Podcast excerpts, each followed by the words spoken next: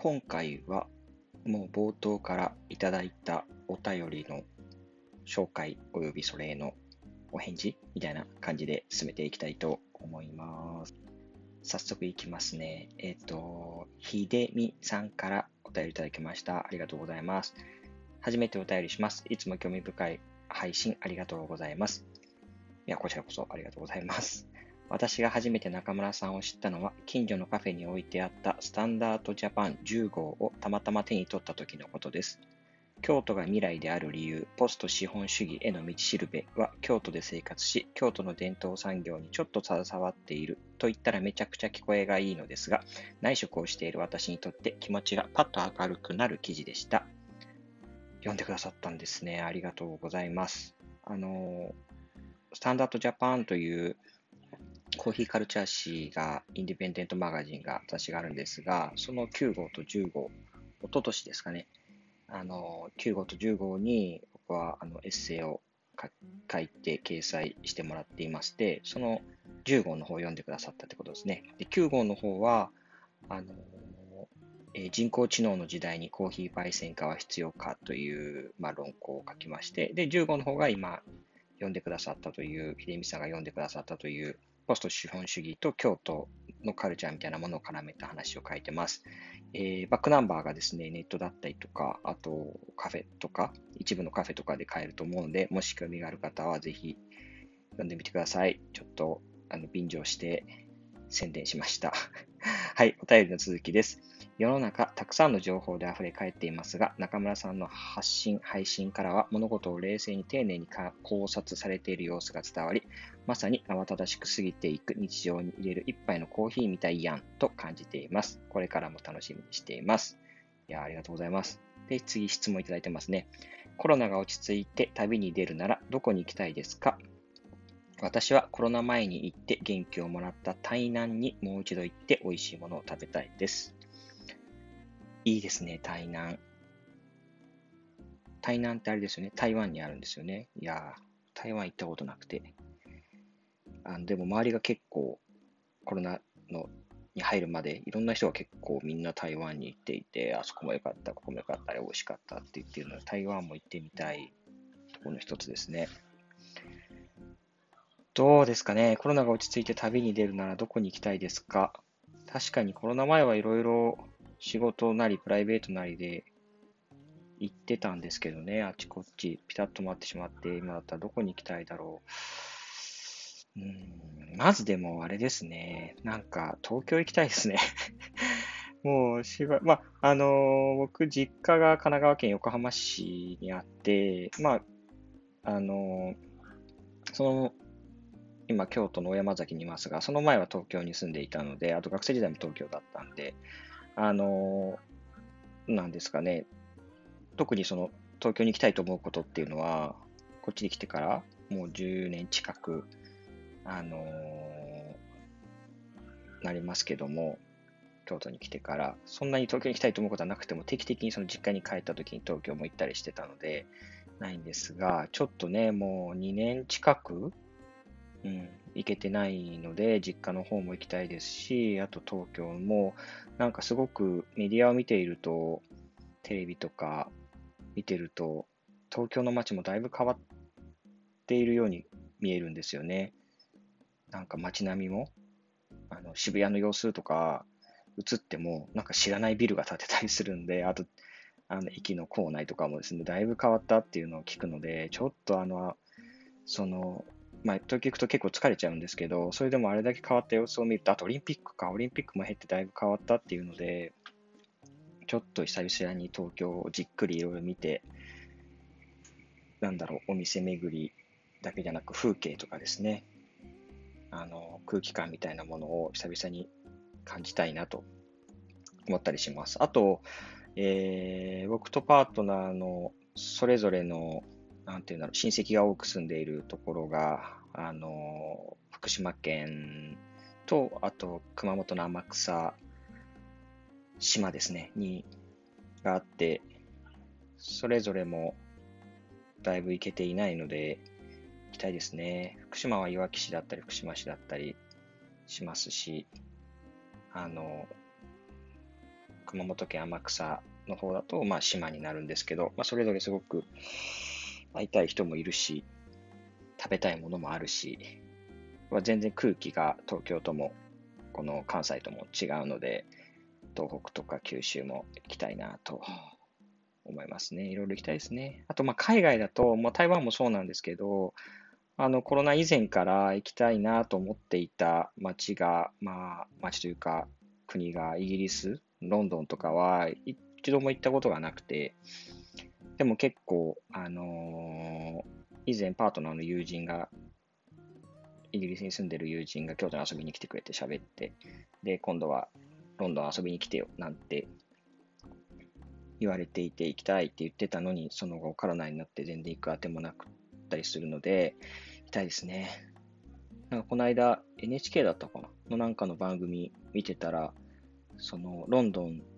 ロンドン、確かロンドンだったと思うんですけど、で、こう、えー、フードトラックがすごく今盛り上がっている、ストリートフードシーンが盛り上がっていると。で、まあ、あの、世界中からそれぞれのあの移民の方とかが結構その自分たちのふるさとの味をフードトラックで提供していて、あのさまざまな国の料理ですね。その時は、えー、アフガニスタンとか、アフガニスタン料理とか、えー、中国とか、チャイニーズとか、あの結構美味しそうで、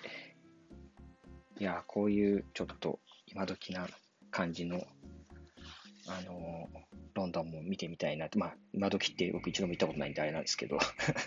あの行ったことのない、ずっとまあ、なんていうんですか、子供の頃から関心がある国で、一度も行ったことがないところの筆頭が、あの、イギリスだったりするので、ぜひ行ってみたいですね。でもやっぱりこう、今、日本の物価がだいぶ下がっているので、まあ、あの円が弱いので、その時見ててもすごいですね。フードトラックでランチボックス1個が1000数百円、1500円とかしていると。ねえ、いや、なかなか日本の経済力が落ちて、なかなか旅行するのも、旅行して気軽に あの楽しむのも、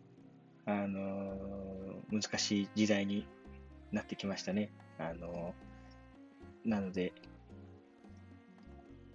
あの、まあ、いろんなハードルはありますが、ぜひでもコロナが終わったら、国内も国外も少しずつでも回ってみたいなと思ったりしています。いや、ひでみさんお手ありがとうございました。で、次、今日はもう一つ行きたいんですが、実はですね、今、あの、お便り紹介したひでみさんからもう一つ、あの、今読んだのが、前々回のポッドキャストの後に送ってくださったんですが、前回のあの、ポッドキャスト配信の後にももう一通いただきましてですね、あの、合わせて、えー、返答したいと思うんですが、先日初めてお便り差し上げたひでみですと。一度お便りを出してしまうと気持ちのハードルが下がり、思ったことを忘れないうちにとつい連投してしまうことをお許しくださいと。いえいえ、とんでもないです。ありがとうございます。えー、で、長文ですということでお便りいただいていて、あの、まそうですね。確かにちょっと長めなので、えー、ちょっと一部割愛させてもらうかもしれないんですが、えー、紹介すると、あの前回僕がポッドキャストで配信した、あのー、真夜中に、3時に、夜中の3時に警察官がやってきて、実はパトカーで鉢植え倒して壊しちゃったという話なんですけど、それを受けてですね、えー、そのお話を受けて、えー、お便りくださったんですが、今回も興味深いお話でした。えー、真夜中のパトロール中のハプニング、警察官の皆さんも焦らはったでしょうね。現場検証はお日様が昇ってからにしようかっていうわけにはいかへんのかななんて思いましたが、とにもかくにもお疲れ様でした。植物無事でよかったです。そうなんですよ。植物は無事で今、あのー、いつもお願いしている植物屋さんに植え替えをお願いするところです。さて、えー、警察官来た話なんですが、えー、もう10年以上前のことなので、時刻は正確ではないのですが、お昼間2人の警察官が来て赤ん坊を見せてくれと言われたことを思い出しました。当時私はパートナーの転勤に伴い、カリフォルニアのサンノゼで出産育児をしていたのですが、生後3ヶ月の娘は朝昼晩とにかくよく泣く子で、どうやら心配した同じアパートの住人が警察に通報したようでした。私が玄関に出るとボロボロな母ではあるものの、事態に深刻さはないと判断されたのか、若干フレンドリーな雰囲気を出しつつ、我々がここに来た意味を理解してくれるか赤ん坊を見せてくれるかと言われたように感じたので、見せると、ああ、よう泣く子なんやな、かわいいな、わかったわかった、ありがとうな、という感じで笑顔を見せつつ去っていきました。もうめちゃくちゃ焦ったし、こっちも泣きそうでしたが、ご近所さんの目があると、えー、すみません。ご近所さんの目がちゃんとあるんやなと、ちょっと安心したのも事実です。もし深刻なケースの場合は、カウンセラーなど深刻あ福祉につないでもらうこともあったのかもしれません。というお便りをいただきました。あれですね。えー、警察官がやってきた話でご紹介いただきましたね。確かに、あのー、そうですね、警察官話でつなげると、なんか、あのー、なんていうんですかね、警察官との、警察官、おまわりさんとの距離感って、結構、まあなんかで見たんですけど、やっぱ距離感って国によって違ったりとかしますよね。ちょっと細かい、その昔見たニュースかなんか覚えてないんですけど、やっぱこの国によって警察官との、と住民、その町の住民との距離感みたいなのが結構違うみたいな話があって、まあ、それはどれぐらいこう、まあ、権威主義的かとかにもあるのかもしれないですけどね。まあ、日本でも、あれですよね、あの例えばなんだろう、バカボンとかに出てくるおまわりさんとか、あと、僕が子供の頃だとやってた3年 B 組金八先生に出てくる警察官とかって、なんかもう、近所の人の一人みたいな、パトロール中にみんなと仲良くおしゃべりするみたいなのがあって、確かにそういう空気感、まあ、特に都会を中心になのかもしれないですけど、あのー、そういう空気感ってあんまりないのかなって僕は個人的に感じたりしますよね。まあ、どっちがいいのかってあんまりどうなんだろうな。でもまあ気軽に相談できるって意味だといいのかもしれないですね。距離感が近い方が。でもまあ、ある程度の緊張感みたいなものがあった方がいいっても言えるのかもしれないし、うん、わかんないですけど、でもまあ、もし海外経験が、いろんな国での経験がある方が、なんだろう、その、住民と、とえー、交番、町のポリスステーションとの、の警官、察官おまわりさんとの距離感が、なんだろう、あの、結構違うよとか、なんだろう、こんな感じだよ、この国ではこんな感じだったよとか、もしあれば、なんか、知りたいですね。うん。もしエピソードなり、ご意見ある方がいたら、警察官と市民との関係みたいなのを教えてくださると嬉しいですね。まあ、あと、今回のこのいただいたお便りで言えば、その近所の目って話ですよね。ご近所さんが、あの、同じアパート内ですごくあの家の子が泣いてるんですけど、あの、あれですね、虐待を疑われたとかってことですね、おそらくね、これって。で、えー、まあ通報されて見てきて、見て安静をしたってことだと思うんですけど、まあこれもね、今日本ですごく問題になってますよね。あんまり日本ってそういうので、人様の家は、のことには立ち入らないみたいな空気があって、えー、通報するのはすごくはばかられると。でも今、えー、行政とか、あの、としては、えー、虐待を防ぐために、えー、まずは気軽に、まあ、気軽にっていうのもいいんですけどね、まずは、あの、おかしいと思ったらすぐに、えー、通報しましょうというようなことがあって、なかなか、で、うん、で、なかなかその後ね、虐待、本当に虐待なのかわからないのに、まあ、あのー、なんだろう、子供が親から引き離されてしまう問題とかもあって、なかなか、ね、こうこうすれば絶対うまくいくっていうのはないとは思うんですけど、まあ、このえみさんがおっしゃってるように、ご近所の方が、その自分の家の子じゃない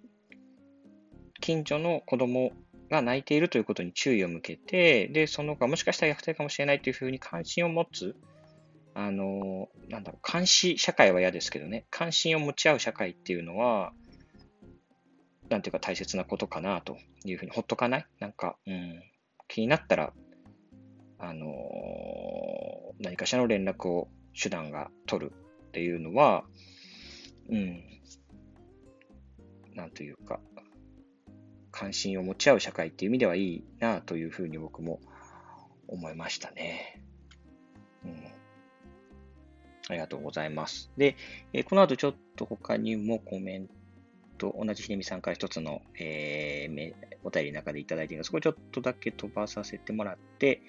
えーもう一つ今回ですね、ここでひねみさんから質問をいただいています。えー中村さんが社会について考え始められたのはいつからですか？学生時代、宇宙のことと並行して社会についても考えてあったのでしょうか？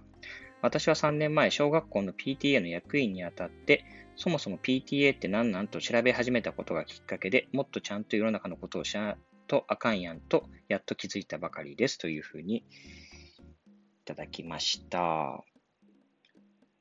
そうですね。えーっと、社会について考え始められたのはいつか。井出美さんは PTA の役員になってからいろいろ考えたということで、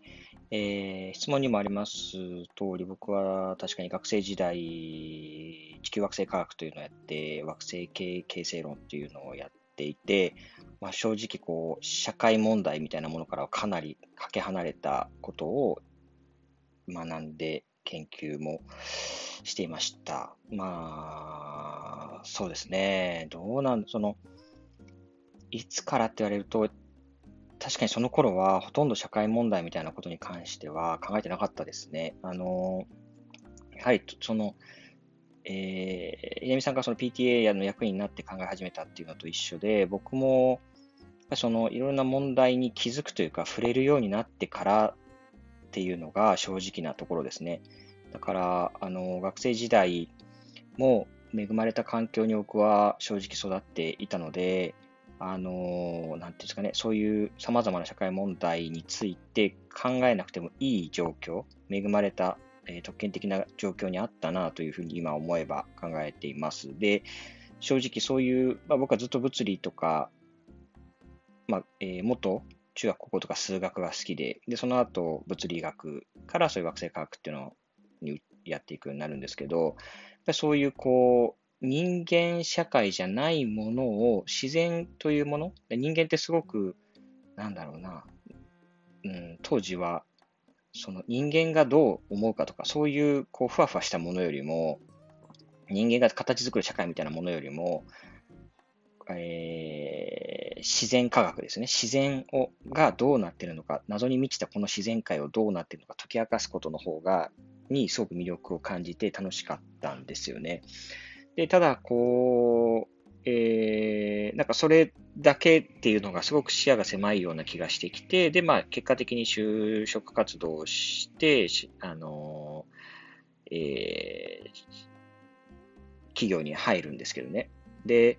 ぱそれ以降ですね。うん、それ以降ですね。それ以降、その、まあ、資本主義のど真ん中みたいな仕事をするんですけどね。あの、ビジネスコンサルティングと呼ばれる業界で、その、様々な企業の様々な課題、経営課題を、えーまあ、その企業の人と一緒に考えて解決していくという仕事だったんですが、あの、そうするとかなり様々な、その、自然科学のように、まあ、数学を使って自然界のことを記述するとか、コンピューターシミュレーションでそれを明らかにするとか、そういうことではない、あの、様々な、こう、企業の論理とか、資本主義の論理みたいなものを目の当たりにしたときに、うんなん、なんでなんだろうって素直に不思議に思ったんですね。それまでそういうことに全くこう、あの、幸運なことに考えなくて済んできたんですけど、実際自分がそういう社会的な問題の、まあ、当事者とまではいかないんですけど、すぐそばで見ることができたと。で、それこそこう、精神的に厳しい状況に、まあ、僕自身もそれなりに追い込まれたタイミングがありますし、周りで本当にそれで会社に来れなくなってしまった人とかもいたときに、この仕組みって一体何なんだろうと。うん、その、どこかに悪人がいるようにはどうも見えないのに、なんか誰かを追い詰めようとしたようには見えないのに、でも、なぜかみんなかなり、えー厳しい状況に置かれてしまっているとか、あの、なんだろうな、みんなこう、本当はそうじゃないと思ってもそれが言えないこの状況は何なんだろうなとか、なんかいろんなことを考え始めたんですよね。で、そういう時に、その、えー会社の周りの人とか、あのー当時付き合い始めた、あのー今のパートナーとかが、えー結構その、社会学であったりとか、哲学を勉強しているような人とかもいて、で、そういうの全然僕は全く触れてこない世界だったんですよね。物理とか数学とかばっかりやってたので。で、そういうこ、そういうあの全く違うバックグラウンドで勉強してきた人々の考え方とかに触れるときに、やっぱそういうことを解決する学問というか、そういうことを考えるっていうことについて、とてつもなく関心が惹かれたんですね。自分の身の回りに起こっていることっていうものについて疑問を持ち、で、それに対してもうすでに研究が当然ながらなされていると。で、資本主義の問題で言えば、えー、もちろん経済学的にも考えられているし、えー、